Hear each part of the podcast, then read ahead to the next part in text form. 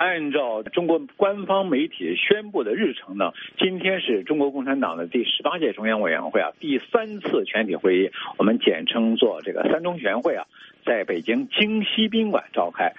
与会的呢，现在也不知道有多少人，大概上一次十八大选出了二百零五名中央委员和一百七十一名候补中央委员，估计呢会全部的这个要参加这次全会。我们也提到了选择京西宾馆，确实是出人意料。因为从一九七八年在京西宾馆开过一次全会以后啊，三中全会就是这个中共中央的全体会议，一直都是在人民大会堂啊这个举行的。那么这一次呢，全会啊，三中全会的召开日期从十月推迟到十一月，也是啊历史上的首次。那么有外媒分析说呢，这有可能是要在结束薄熙来案之后啊，把所有的障碍扫除了以后啊，再开这个三中全会。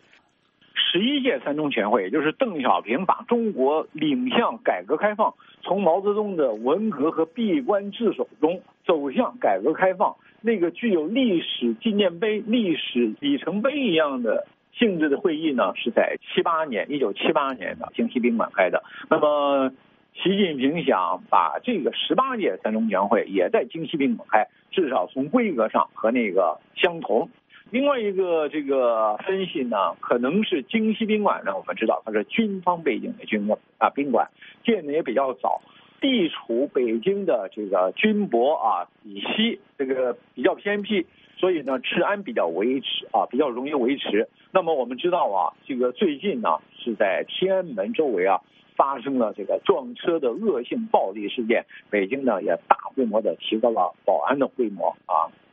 三中全会我们知道，十八大以后一中全会是选出七个常委，那么知道谁是我们的最高领导人，谁将掌管中国。那么二中全会呢是在人大之前。要确定中国大小官员、省省委、省委第一书记啊，这个院长、呃副法委，那个包括各大军区都有哪些共产党人啊，去把这个人员安排清楚。那么第三次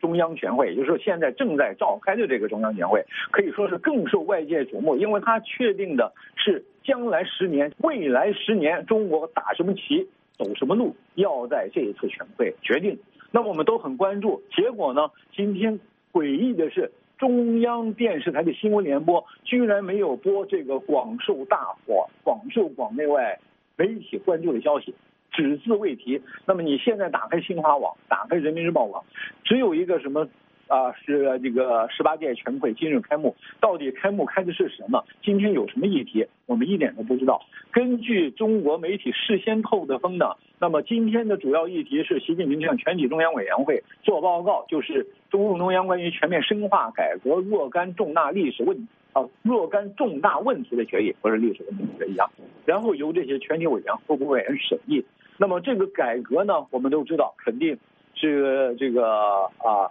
是在经济方面或者是政府方面的改革，这个已经在之前呢透了很多风了。那么你刚才提到人事，三中全会不排除进行人事方面的啊调整，尽管这个人事是二中全会、一中全会啊重点内容，但是三中全会，呃很可能一些贪腐官员、中央委员要开除他们的中央委员职务，也许可能会补选新的中央委员，哪些人上哪些人下，我们也很关注。